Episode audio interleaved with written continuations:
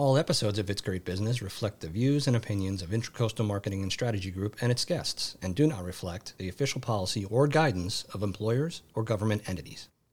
You're listening to It's Great Business, sponsored by Intracoastal Marketing and Strategy Group, where great business equals great people. So, we love to share with our listeners one or two things that you've learned about business success and great people. Just a couple of takeaways. What, what would you, what would you like to share? I would say, in terms of the corporate world, what I've learned, and I, uh, having worked there for more than 30 years, is that, you know, I find that the company's culture and its ethics and really who it is are all a reflection of the people running it, particularly the CEO.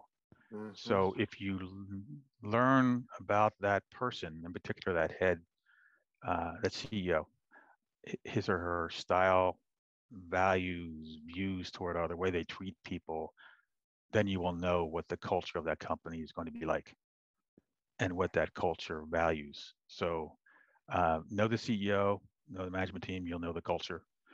And then the other thing is that um, there's a lot of good managers out there, I find, but good leaders are kind of hard to find. I'm sure, you know, we've heard this before. Leaders are people who motivate, you know, have a way of motivating, and, they're not people who um, look over every little detail of what you do. They're they're trying to point out a uh, a need, and then uh, create a sense of urgency around it, and then developing the people who can go, you know, go achieve that. And there's not a lot of them. When you find one, uh, watch them, listen to them, learn from them, because they're they're just so we can learn so much.